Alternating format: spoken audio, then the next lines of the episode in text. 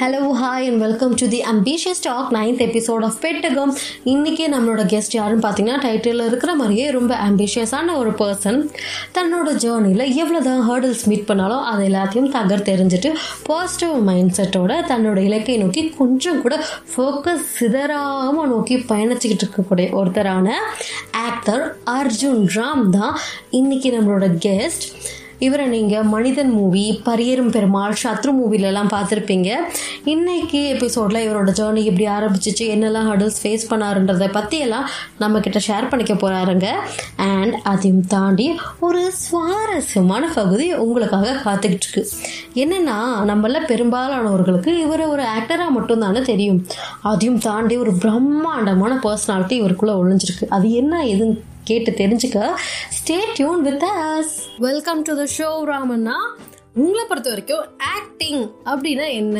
Acting அப்படின்றது வந்து என்னை பொறுத்த வரைக்கும் ஆக்டிங் இஸ் பிஹேவிங். ஒரு ஒரு ரோல் நம்ம பண்ணும்போது அதுக்கு எவ்வளோ நேச்சுரலா இருக்குமோ அதுதான் வந்து ஒரு ஆக்டரோட சக்சஸ் அப்படின்னு நினைக்கிறேன். ஸோ ஆக்டிங்ன்றது வந்து அந்த நடிப்பு, நம்ம நடிக்கிறது தெரியாம ஒரு அந்த கதாபாத்திரமா மாறி அது எவ்வளோ நேச்சுரலா நம்ம வந்து கொண்டு வர முடியுமோ அதுதான் வந்து ஆக்டிங் அப்படின்னு நான் நினைக்கிறேன். இப்போ பெரிய பெரிய ஹாலிவுட் ஆக்டர்ஸ் எல்லாம் கேட்டீங்கன்னா அதான் சொல்லுவாங்க, like acting is nothing but behaving like a character. So yes. எதனால உங்களுக்கு ஆக்டிங் மேல இவ்வளோ ஒரு இன்ட்ரெஸ்ட்? எப்போ முடிவு பண்ணீங்க நீங்க ஆக்டர் ஆகணும் அப்படின்ட்டு?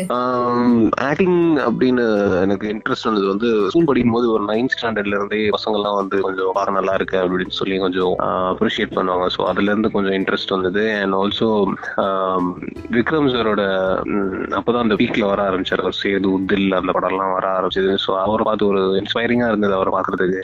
அண்ட் ஆல்சோ அதுல இருந்து நான் கொஞ்சம் ஸ்கூல்லயே வந்து ஃபேஷன் ஷோஸ்லாம் வந்து அட்டென்ட் பண்ணுவேன். ஸோ அதுல வின்னர் ரன்னர் அது மாதிரிலாம் வர ஆரம்பிச்சேன். So I thought why not give a try in media cinema அப்படின்னு அப்போலேருந்து கண்டிப்பாக முடிவு பண்ணிட்டேன். என்ன ஆனாலும் சரி நம்ம வந்து என்டர்டெயின்மெண்ட் இண்டஸ்ட்ரியில் ஒரு ஆக்டராக தான் இருக்கணும் அப்படின்னு அப்போவே நான் வந்து முடிவு பண்ணிட்டேன். 9th ஸ்டாண்டர்ட்லேயே முடிவு பண்ணிட்டீங்களா ப்ரோ, ஆக்டர் தான் ஆகணும் அப்படின்ட்டு? Super bro.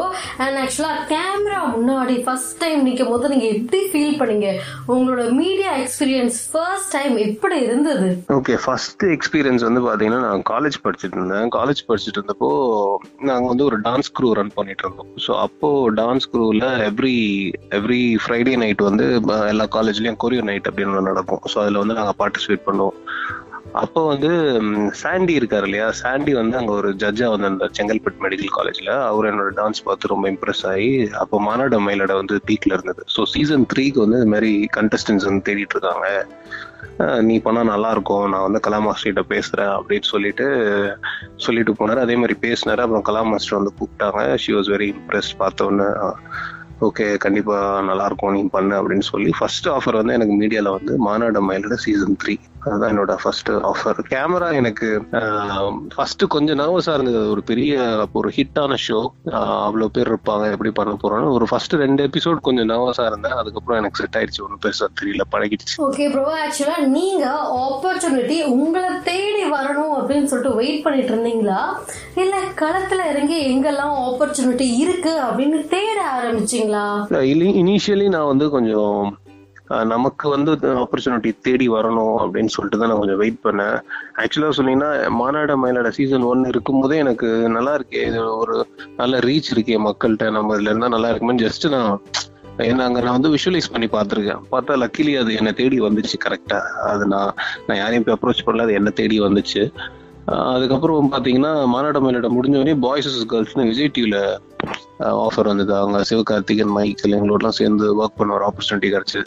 ஸோ ஃபர்ஸ்ட் இந்த 2 ரியாலிட்டி ஷோ வந்து நான் தேடி போல. அதுக்கப்புறம் எனக்கு வந்து இல்லை, இப்படியே ரியாலிட்டி ஷோலேயே இருந்தால் நம்ம வந்து கெரியர் வந்து அது அப்படியே போயிடும், அந்த கம்ஃபர்ட் ஜோனை விட்டு வெளில வர மாட்டோன்னு.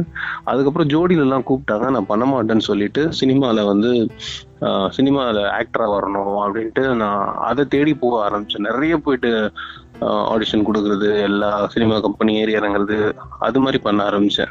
ஸோ இனிஷியலி வந்து நான் ஹெசிடென்ட்டாக இருந்தேன், அதை நம்மளை தேடி ஆப்பர்ச்சுனிட்டி வரணும். அதுக்கப்புறம் இண்டஸ்ட்ரியோட ரியாலிட்டி எனக்கு புரிஞ்சு போச்சு, நம்ம தான் தேடி போகணும் அப்படின்னு சொல்லிட்டு அதுக்கப்புறம் நானே வந்து I knocked down all doors. Okay bro, actually starting la ellarume baby steps ah eduthu po. At some point of time la namakku thonum நம்ம ஒரு பெரிய ரிஸ்க் எடுத்தா என்ன, ஒரு ஜாயிண்ட் லீப் வச்சா என்ன அப்படின்ட்டு. அந்த மாதிரி நீங்க என்னைக்காச்சும் ஃபீல் பண்ணி ஒரு பெரிய ஸ்டெப், பெரிய லீப் எடுத்து வச்சதுண்டா? அதோட அவுட்கம் வந்து எப்படி இருந்தது உங்களுக்கு? ஆக்சுவலா நம்ம சொன்னோம் இல்லையா, நான் நிறைய சினிமா கம்பெனி ஏறி இறங்கினேன் அப்படின்ட்டு. ஒரு 1 year வந்து விகரசா நான் அது மாதிரி போய் ஆடிஷன் கொடுத்தேன், இது பண்ணேன், நிறைய ரிஜெக்ஷன்ஸ் பார்த்தேன். அதுக்கப்புறம் வந்து என் பேர் குமாரசாமி அப்படின்னு வந்து ஆக்சுவலா நான் ஃபர்ஸ்ட் பண்ண படம் அதான். அதுல வந்து ஹீரோவா நான் பண்ணேன். அந்த ஆப்பர்ச்சுனிட்டி எப்படி கிடைச்சுன்னா, அந்த டைரக்டர் போய் பார்த்தேன், ஐ வாஸ் வெரி இம்ப்ரெஸ், ரொம்ப பிடிச்சிருந்தது அப்படின்னு சொல்லிட்டு எல்லாம் ஓகே பண்ணிட்டு. பட் சொன்னார் வச்சிருக்கு வந்து ஒரு சின்ன ஸ்மால் பட்ஜெட் படம், ஒரு பாலு மகேந்திரா சார் ஸ்டைலில் இருக்கும், பெருசாக நீங்கள் எதிர்பார்க்காதீங்க அப்படி இப்படின்லாம் சொன்னார். சரி ஓகே, எனக்கு ஸ்கிரிப்ட் படித்து எனக்கு ரொம்ப பிடிச்சிருந்தது. ஒரு என்னோட கேரக்டரைசேஷன் ரொம்ப இருந்தது, அதிகமாக டைலாக்ஸ் இல்லை, பட் வந்து ரொம்ப இம்பாக்டாக இருக்கும், ஒரு இம்பாக்ட் கொடுக்கக்கூடிய ஒரு ரோல் அப்படின்னாலும் நான் ரொம்ப மெனக்கெட்டாக இருக்கு.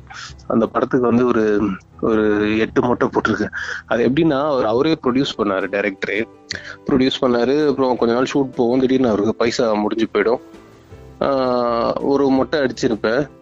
அப்புறம் கொஞ்ச நாளுக்கு அப்புறம் முடி வளர்ந்துடும், திரும்ப பைசா வந்துருச்சு ஷூட் போகலான்னு. அது மாதிரி ஒரு 8 மொட்டை அடிச்சிருக்கேன் அந்த படத்துக்கு. இவ்வளவு பண்ணியும் ஒரு 80% ஷூட் போனதுக்கு அப்புறம் அந்த படம் வந்து டோட்டலா டிராப் ஆகிற நிலைமைக்கு வந்துச்சு. ஏன்னா பேங்க்ரப்ட் ஆயிட்டா இருக்கு. எனக்கு வந்து அப்போ இருந்த ஒரு I was very young, so அப்போ இருந்த ஒரு ஆர்வத்துல வந்து ஃப்ரெண்ட்ஸ் கிட்ட அப்படி இப்படின்னு கடன் உடனே வாங்கி, எல்லா லோன் என்னென்ன வாங்க முடியுமோ வாங்கி, நான் வந்து ஒரு பெரிய அமௌண்ட் வாங்கி, அவர் வந்து ப்ராமிஸ் பண்ணாரு, நான் எப்படியாவது உனக்கு திருப்பி கொடுத்துட்றேன்ப்பா, ஹெல்ப் பண்ண அப்படின்னா. சரி, நம்மளுக்கும் இது ஒரு ஹீரோ ஒரு லான்ச்சா இருக்க போகுது அப்படின்ட்டு நான் கடன் உடனே வாங்கி எல்லாம் பண்ணி படத்தை முடிச்சிட்டோம். பட் அன்பார்ச்சுனேட்லி அந்த படம் ரிலீஸே ஆகல. என்ன சொல்றது, அவரு ஒரு கம்மி விலைக்கெல்லாம் ஒரு சில டிஸ்ட்ரிபியூட்டர்ஸ் பயர்ஸ் கேட்டாங்க, அது வந்து ப்ரொடியூசர் அண்ட் டைரக்டர் வந்து ஒத்துக்கல. ஸோ அப்படி இப்படின்னு பார்த்தீங்கன்னா எனக்கு வந்து அது மிகப்பெரிய லாஸ். படமும் ரிலீஸ் ஆகல, நான் கடனை உடனே வாங்கி நான் பிரச்சனையில மாட்டிக்கிட்டு அதுலேருந்து வெளில வரத்துக்கு எனக்கு ஒரு 3-4 years 5 years ஆச்சு. ஸோ அது வந்து ரிஸ்க் எடுத்த பெரிய லீப் ஃபார்வர்ட் அப்படின்னா அதுதான் நான் பண்ணேன். பட் டு பி ஹானஸ்ட் அது வந்து எனக்கு பேக் ஃபயர் ஆச்சு, ரொம்ப கஷ்டப்பட்டேன். பெரிய ரிஸ்க் தான் எடுத்திருக்கீங்க நீங்க. பட் வந்து ஒரு நடிகருக்கு இந்த ஒரு குவாலிட்டி, இந்த ஒரு ஆட்ரிபியூட் கண்டிப்பா இருக்கணும் அப்படின்னு நீங்க ஃபீல் பண்ணீங்கன்னா அது எந்த குவாலிட்டியா இருக்கும்? சரி, நம்ம தமிழ் இண்டஸ்ட்ரியை பொறுத்த வரைக்கும், இல்லை எந்த இண்டஸ்ட்ரியை பொறுத்த வரைக்கும், ஒரு நடிகனுக்கு வந்து ரொம்ப முக்கியமான விஷயம் வந்து பொறுமை, பேஷன்ஸ். அது இல்லைன்னா இங்கே வந்து சர்வைவ் பண்ணவே முடியாது, நம்பர் 1. அண்ட் ஆல்சோ ஒரு எபிலிட்டி வைஸ் பார்த்தீங்கன்னா ஒரு ஸ்க்ரீன் ப்ரெசன்ஸ் இருக்கணும் நமக்கு. லைக் நமக்கு என்ன ரோல் வேணால் கிடைக்கலாம், அந்த கிடைச்ச லிமிட்டட் ஸ்பேஸில் நம்ம எப்படி, அதாவது நம்ம ஒரு ஸ்க்ரீனில் ஒரு 4 பேர் வராங்கன்னா நம்ம வந்து தனியாக தெரியணும், துண்டாக தெரியணும். ஸோ அந்த அளவுக்கு நம்ம எப்படி வந்து அதை நம்ம பண்ணுறோம், அதை நம்ம மேனரிசமாக இருக்கலாம், அது ஸ்க்ரீன் ப்ரெசன்ஸ்ன்னு சொல்லுவாங்க. அதை வந்து நம்ம எப்படி நம்ம வந்து டேக் ஓவர் பண்ணலாம், நம்ம எப்படி தனியாக தெரியலாம், நம்மளோட இண்டிவிஜுவாலிட்டி எப்படி காட்டலாம் அப்படின்றது வந்து ரொம்ப முக்கியம். So patience and screen presence இதான் வந்து ஒரு நடிகனுக்கு வந்து ரொம்ப இம்பார்ட்டன்ட் அப்படின்னு நான் நினைக்கிறேன். சூப்பர். ஆக்சுவலாக அவங்களோட இத்தனை வருஷ ஜேர்னியில நீங்க சந்தித்த முட்டுக்கட்டைகள் அப்படின்னு சொல்லணும்னா அதெல்லாம் என்னவா இருக்கும்? முட்டுக்கட்டை அப்படின்னா வந்து பெருசா வீட்டில் சப்போர்ட் இல்லை, பெருசா பேக்ரவுண்டும் இல்லை. எனக்கு ஒரு நார்மல் மிடில் கிளாஸ் ஃபேமிலியிலேருந்து வந்த பையனா, நானா என்னோட சொந்த இதில் தான் இவ்வளோ தூரம் ட்ரை பண்ணி வந்திருக்கேன். அண்ட் ஆல்சோ நான் ஃபேர் ஸ்கின்னா இருக்கிறதுனால வந்து நிறைய வந்து ரிஜெக்ட் பண்ணியிருக்காங்க. மேபி என்ன சொல்றது, குட் லுக்கிங்காக இருக்கிறது வந்து ஒரு பிரச்சனையாவே சொல்லி நான் நிறைய வந்து ரிஜெக்ட் பண்ணியிருக்காங்க. ஏன்னா ஹீரோவா வந்து ஒரு காலகட்டத்துக்கு அப்புறம் வந்து உங்களுக்கு பேக்ரவுண்ட் இருக்கணும். இன்னாரோட பையனா இருந்தால் தான் நீங்கள் ஹீரோவாக நடிக்க முடியும், இல்லை பெரிய பணம் இருந்தால் தான் நீங்களே ப்ரொடியூஸ் பண்ணி நடிக்க முடியும். அப்படி ஒரு சுச்சுவேஷன் வந்ததுக்கப்புறம் I started doing supporting roles. சரி, சப்போர்ட்டிங் ரோல்ஸ் பண்ணலாம் அப்படின்னா வந்து முக்கால்வாசி படத்துக்கு வந்து நீங்க ஹீரோக்கு ஈக்குவலா இருக்கீங்க பார்க்க, ஸோ உங்களை ஒரு சப்போர்ட்டிங் ரோல் வந்து போட முடியாது. இல்லை ஃபேர் ஸ்கின்னா இருக்கீங்க, நம்ம நேட்டிவிட்டிக்கு வந்து நீங்க செட் ஆக மாட்டீங்க அப்படின்னு நிறைய ரோல்ஸ் வந்து ரிஜெக்ட் பண்ணியிருக்காங்க. என்ன சொல்றது, ஒரு மலையாளி மாதிரி இருக்கீங்க, நார்த் இந்தியன் மாதிரி இருக்கீங்க அப்படின்லாம் சொல்லி ரிஜெக்ட் பண்ணியிருக்காங்க. ஸோ முட்டுக்கட்டைனா அதான், ஒரு என்ன சொல்றது, ஒரு அப்பியரன்ஸை வச்சு நிறைய வந்து எனக்கு ரிஜெக்ஷன் வந்திருக்கு. அண்ட் நீங்க பண்ண ரோல்ஸ்லயே உங்களுக்கு எந்த ரோல் ரொம்ப பிடிக்கும், எதனால அது ரொம்ப பிடிக்கும்? ஆக்சுவலா இப்ப நான் பண்ணதுல வந்து ஒரு 3 நோட்டபுள் ரோல்ல சத்ருன்னு ஒரு படம் இப்போ லாஸ்ட் மார்ச்ல ரிலீஸ் ஆச்சு, கதிர் கூட பண்ணியிருந்தேன் சப்போர்ட்டிங் ரோல், போலீஸா தான். அப்புறம் பரியரம் பெருமாள்ல ஜஸ்ட் ஒரே ஒரு சீன் தான் வருவேன், பட் அந்த ஒரு இம்பாக்டா இருக்கும். அண்ட் ஆல்சோ மேட்ச் பாக்ஸ்னு ஒரு மலையாள படத்துல ஒரு 20 minutes தல ரசிகன் அப்படின்னு சொல்லிட்டு ஒரு கேரக்டர் வந்திருப்பேன். இது மூணு தான் நான் பண்ணதுலேயே நோட்டபுளான ரோல்ஸ். பட் எனக்கு ரொம்ப ஃபேவரட் அப்படின்னா ஒண்ணுமே இல்லை, நம்ம எங்க இருந்தாலும் சக்சஸ்ஃபுல் ஃபிலிம்ல நம்ம ஒரு சின்ன பார்ட் பண்ணாலும் அதோட ரீச் வந்து வேற மாதிரி இருக்கும். ஸோ பரியரும் பெருமாளும் நான் பண்ண அந்த ஒரு போலீஸ் ஸ்டேஷன் சீன் வந்து என்னோட பேர் பெருசா யாருக்கும் தெரியலனா கூட அந்த சீனை சொன்னா எல்லாருமே வந்து அப்ரிஷியேட் பண்ணுவாங்க. ரொம்ப நல்லா பண்ணியிருந்தீங்க, திருநெல்வேலி ஸ்லாங் பேசி பண்ணியிருந்தீங்க, ரொம்ப நல்லா இருந்தது, நீங்களே டப் பண்ணீங்களா அப்படின்லாம் கேட்பாங்க. ஸோ பரியரும் பெருமாள்ல அந்த போலீஸ் ஸ்டேஷன் சீன், அந்த ஒரு பெரிய ஒரு அடிக்கிற ஒரு சீன் இருக்கும், அதுதான் என்னோட ஃபேவரட். அப்ரிசியேஷன்ல உங்களுக்கு யாரோட அப்ரிசியேஷன் வந்து close to the heart and criticism? நிறைய பேர் ரொம்ப அதிகமாகவே கிரிட்டிசைஸ் பண்ணுவாங்க, வேணும்னே கிரிட்டிசைஸ் பண்ணுவாங்க. நீங்கள் பண்ண அந்த ரோல் நல்லா இல்லை, நீங்கள் இப்படி பண்ணியிருக்கலாம் அப்படி பண்ணியிருக்கலாம் அப்படின்னு சொல்லிட்டு டிமோட் பண்ணுறதுக்காகவே கிரிட்டிசைஸ் பண்ணுவாங்க. இப்படிப்பட்ட கிரிட்டிசிசம் எல்லாத்தையும் நீங்க எப்படி ஹேண்டில் பண்ணுவீங்க, எப்படி ரியாக்ட் பண்ணுவீங்க இந்த கிரிட்டிசிசம்க்குலாம்? பாராட்டு வந்து ரொம்ப க்ளோஸ் டு ஹார்ட். வந்து சத்ரு படம் பண்ணப்போ அது எடிட்டிங் ஸ்டேஜ்ல இருந்தப்போ திடீர்னு கரெக்டா என் பர்த்டே அன்னைக்கு சத்ரு படம் டைரக்டர் எனக்கு கால் பண்ணாரு. So I thought wish, maybe அவருக்கு தெரிஞ்சிருக்கும் பர்த்டேன்னு விஷ் பண்ண கால் பண்றாரு அப்படின்னு நினைச்சு எடுத்தா அவருக்கு பர்த்டேலாம் தெரியல, அவர் வேற ஒரு விஷயம் சொல்லி கால் பண்ணாரு. கால் பண்ணிட்டு ஜிகே பிரசன்னா தான் எங்க படத்தோட எடிட்டர், ஒரு மிகப்பெரிய எடிட்டர். அவர் வந்து இது மாதிரி அர்ஜுன், இது மாதிரி படம் ரஷ் எடிட் போயிட்டு இருக்கு, எடிட்டர் வந்து பார்த்துட்டு கேட்டாரு, யார் இந்த பையன், ரொம்ப சூப்பரா பண்ணியிருக்காரு. அதாவது செகண்ட் ஹாஃப்ல வந்து ஹீரோ ஒரு சில இடத்துல டல்லான இடத்துல வந்து இவர் தூக்கி நிறுத்துறாரு படத்தை, மிகப்பெரிய பிளஸ் அப்படின்லாம் சொல்லி ரொம்ப பாராட்டினாரு அப்படின்னு ரொம்ப ஹாப்பியா எனக்கு ஃபோன் பண்ணி சொன்னாரு. உங்களுக்கு வந்து பெரிய ஃபியூச்சர் இருக்கு, கவலைப்படாதீங்க அப்படின்லாம் சொல்லி சத்ரு படம் டைரக்டர் வந்து என்கிட்ட பேசினாரு. ஸோ அது வந்து எனக்கு கரெக்டா என் பர்த்டே அன்னைக்கு சொன்னது வந்து எனக்கு ரொம்ப சந்தோஷமா இருந்தது. ஸோ அது வந்து ரொம்ப ஒரு பெரிய மிகப்பெரிய பாராட்டு, க்ளோஸ் டு ஹார்ட்னா அதுதான் எனக்கு இது வரைக்கும். அண்ட் ஆல்சோ என் பேர் குமாரசாமி அப்படின்ற படத்துல வந்து எடிட்டர் வந்து ரூதி விஜய். அவர் வந்து ஒரு என்ன சொல்றது, ஒரு லெஜெண்ட்னு சொல்லலாம் எடிட்டிங்ல. அவரும் படம் பார்த்துட்டு அவருக்கு தெரியும் நான் இது மாதிரி நிறைய பைசாலாம் அதில் மாட்டி கஷ்டத்துல இருந்தேன் அப்படின்னு தெரியும். அவர் எனக்கு ஒரு நாள் ஃபோன் பண்ணி பேசினாரு, கவலைப்படாதீங்க ராம், நீங்க வந்து இதுல எவ்வளவு விட்டுருக்கீங்களோ அதோட பல மடங்கு நீங்க சம்பாதிப்பீங்க. நான் நிறைய பேரை பார்த்துருக்கேன், very good actor, don't worry, you have bright future அப்படின்னு சொல்லி அவரும் பாராட்டியிருக்காரு. ஸோ இவங்க ரெண்டு பேர் சொன்னது வந்து எனக்கு ரொம்ப close to heart.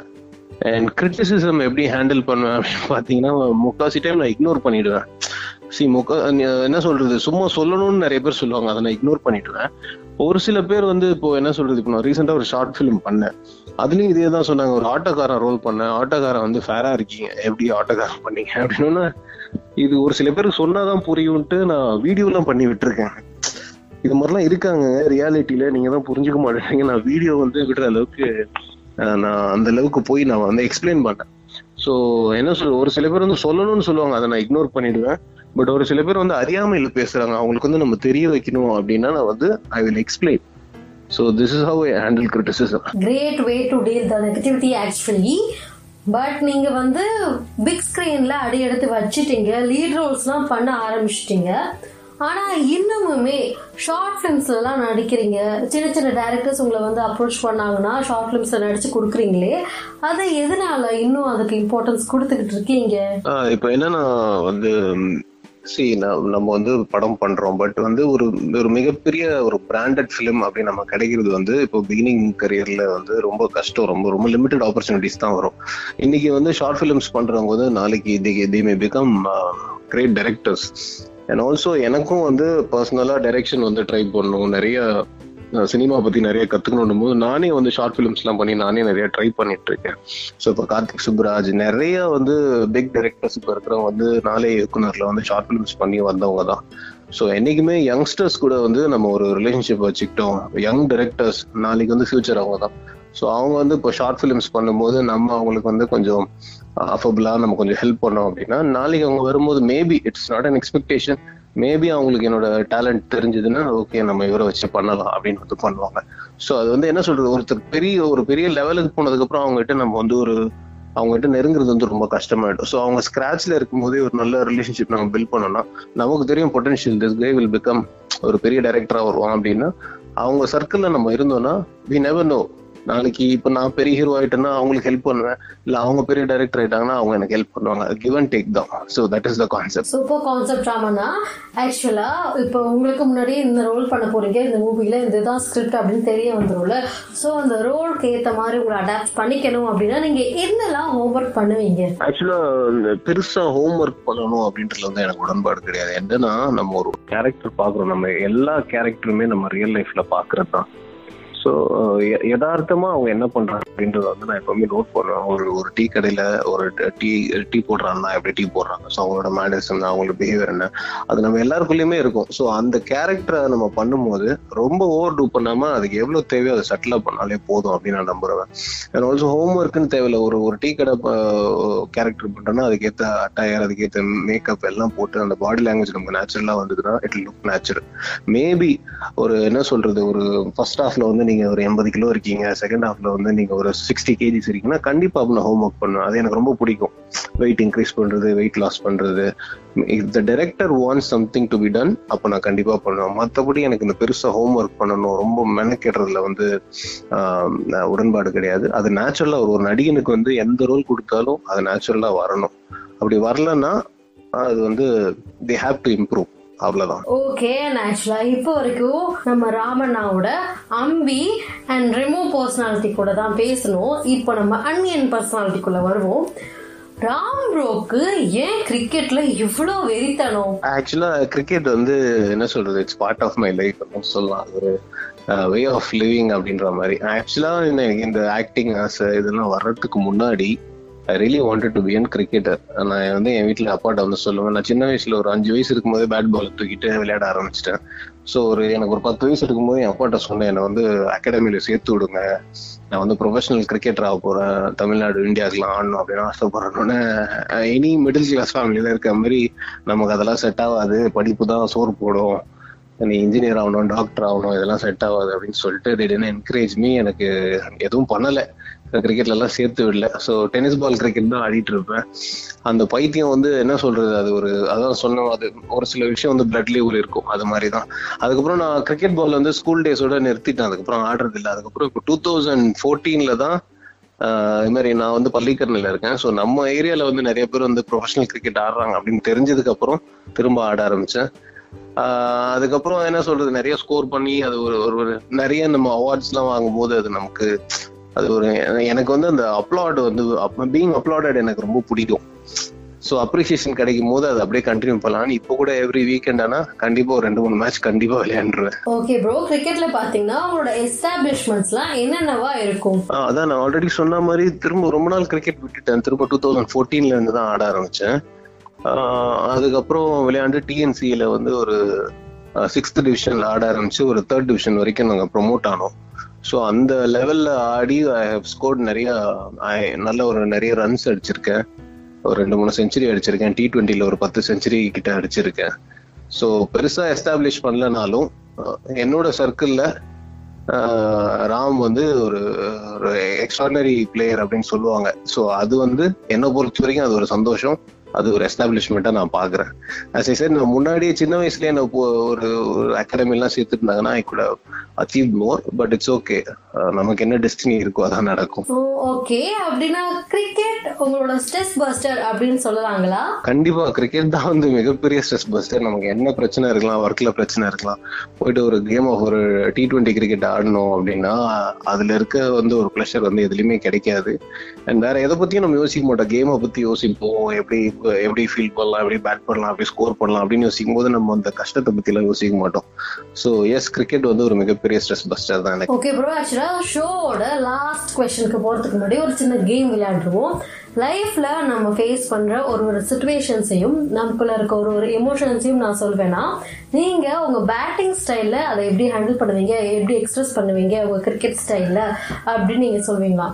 First emotion B, சந்தோஷம், புல் ஷாட், காதல், கவர் டிரைவ்,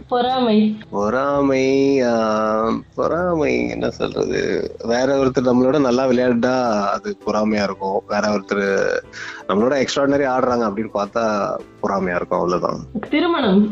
திருமணம், டக் பண்றது, பாலை பார்த்து டக் பண்றது, இல்ல வெல் லெஃப்ட்னு சொல்லலாம். Okay. Back biting. Back biting. No ball. கோவம். கோவம். Sixer. Rejections. Rejections. Rejections wide. அது நம்ம விட்டுறது பெட்டர். சரி, என்னைக்காச்சும் உங்களுக்கு உங்ககிட்ட யாராச்சும் வந்து சாரி சொல்றாங்க, இதுக்கு முன்னாடி ரொம்ப நாள் நடந்த விஷயத்துக்கு இப்போ வந்து சாரி சொன்னாங்கன்னா அதை எப்படி நீங்கள் அப்ரோச் பண்ணுவீங்க? நான் அக்செப்ட் பண்ணிப்பேன். ஆக்சுவலாக அவங்க சாரி சொல்லணும்னா கூட நான் அதை விட்டுருவேன். Like it doesn't matter. நம்ம எவ்வளவோ தப்பு பண்ணியிருப்போம், ஒரு பீரியட் ஆஃப் டைம் அப்புறம் அது திரும்பி பார்க்கும்போது ஃபன்னியாக இருக்கும். ஸோ அதனால நான் பெருசு பண்ண மாட்டேன். ஓகே. அப்புறம் வெறுப்பு. வெறுப்பு டக் அவுட் ஆகிறது வந்து ரொம்ப வெறுப்பு. பிரேக்கப். பிரேக்கப்.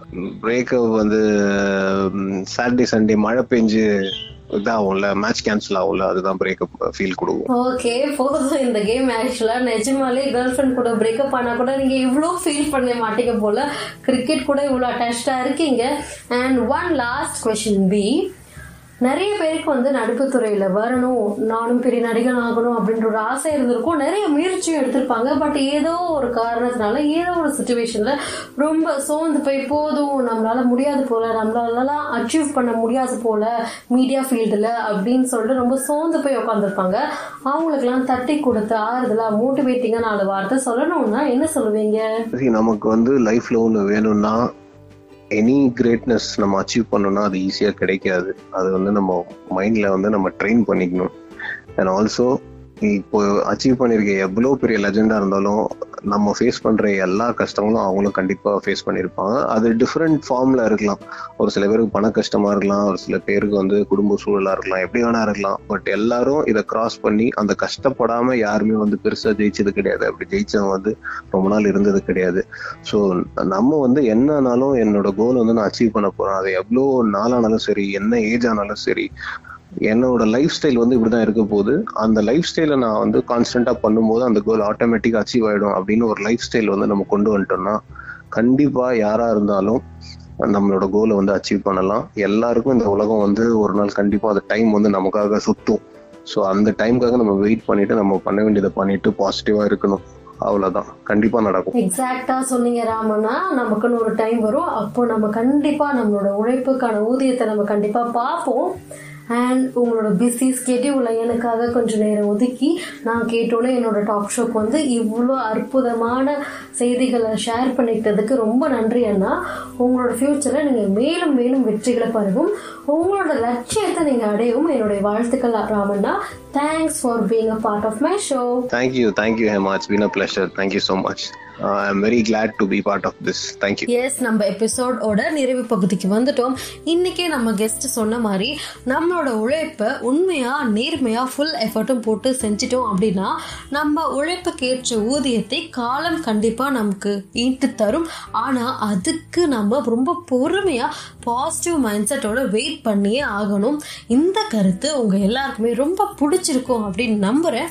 உங்களோட ஃபீட்பேக்ஸை என்னோட இன்ஸ்டாகிராம் பேஜுக்கோ இல்லை என்னோட மெயில் ஐடிக்கோ கண்டிப்பாக ஷேர் பண்ணுங்கள். அண்ட் இதே மாதிரி வேறு ஒரு கெஸ்ட்டோட உங்களை அடுத்த எபிசோடில் சந்திக்கிறேன். Until then, It is me, Hema, signing off from you. Tata, bye-bye and take care.